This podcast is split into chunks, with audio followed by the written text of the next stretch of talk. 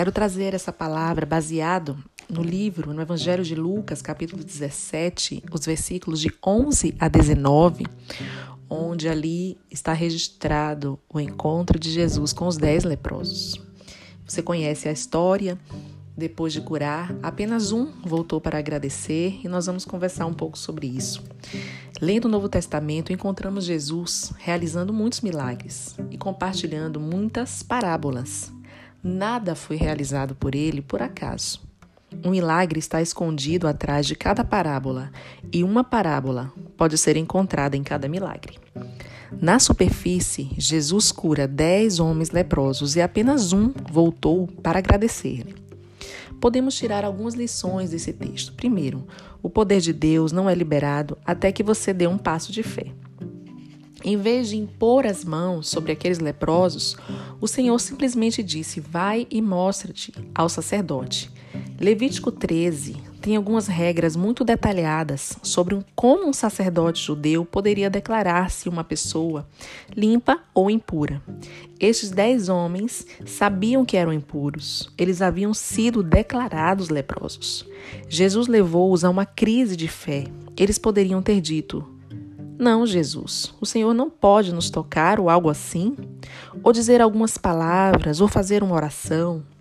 Ou eles poderiam ter olhado para os seus membros infectados e terem dito: Mas mostrar o quê? Nós não fomos curados ainda? Basta olhar, eu não vou lá passar vergonha.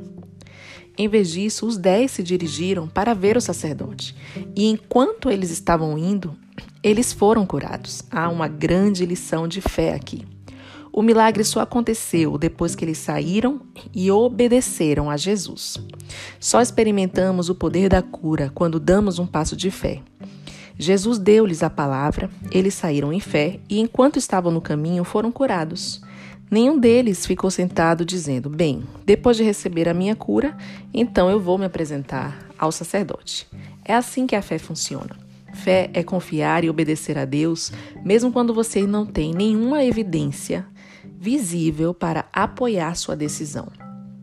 Fé é andar na palavra de Deus. A fé não precisa de qualquer prova, ela simplesmente obedece. A palavra de Deus está cheia de direções de Deus sobre como devemos viver, mas junto com cada direção, ele também fornece o poder de realizá-la. Nosso trabalho é dar um passo de fé e simplesmente obedecê-lo.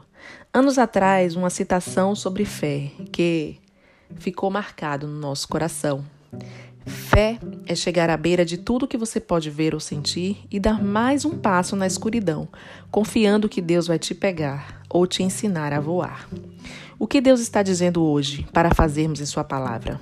O que estamos esperando?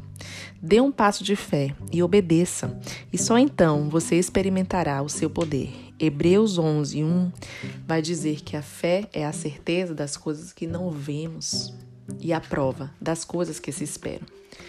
E, em paralelo, a fé, esse texto do Evangelho de Lucas também nos fala sobre a gratidão.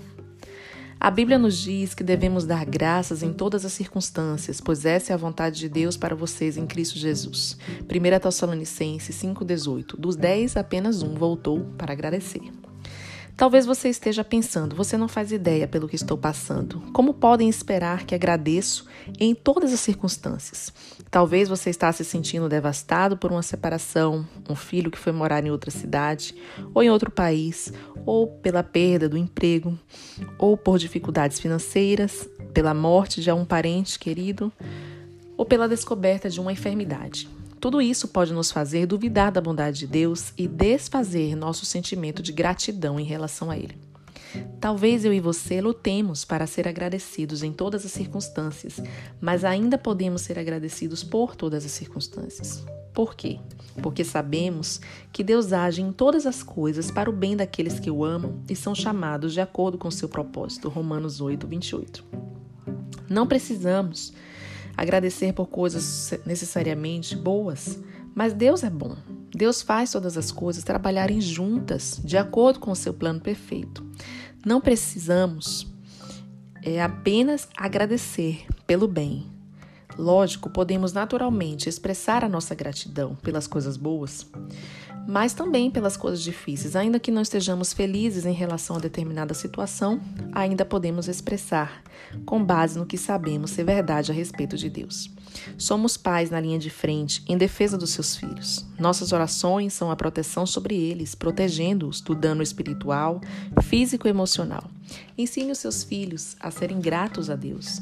A gratidão representa uma das poucas dádivas que podemos devolver para Deus. Nossas palavras de gratidão ressoam com glória na sala do trono do céu. Nosso Pai se agrada com nosso louvor. Ele se delicia em glória quando lhe agradecemos. Quando escolhemos louvar ao Senhor, ele fica totalmente presente em nosso coração, em nossa casa e na vida dos nossos filhos. Você já agradeceu a Deus hoje? Pare por um momento e expresse a sua gratidão e o seu louvor, porque o cuidado de Deus está presente nas nossas vidas todos os dias e em todos os momentos da nossa existência. Que Deus te abençoe em nome do Senhor Jesus.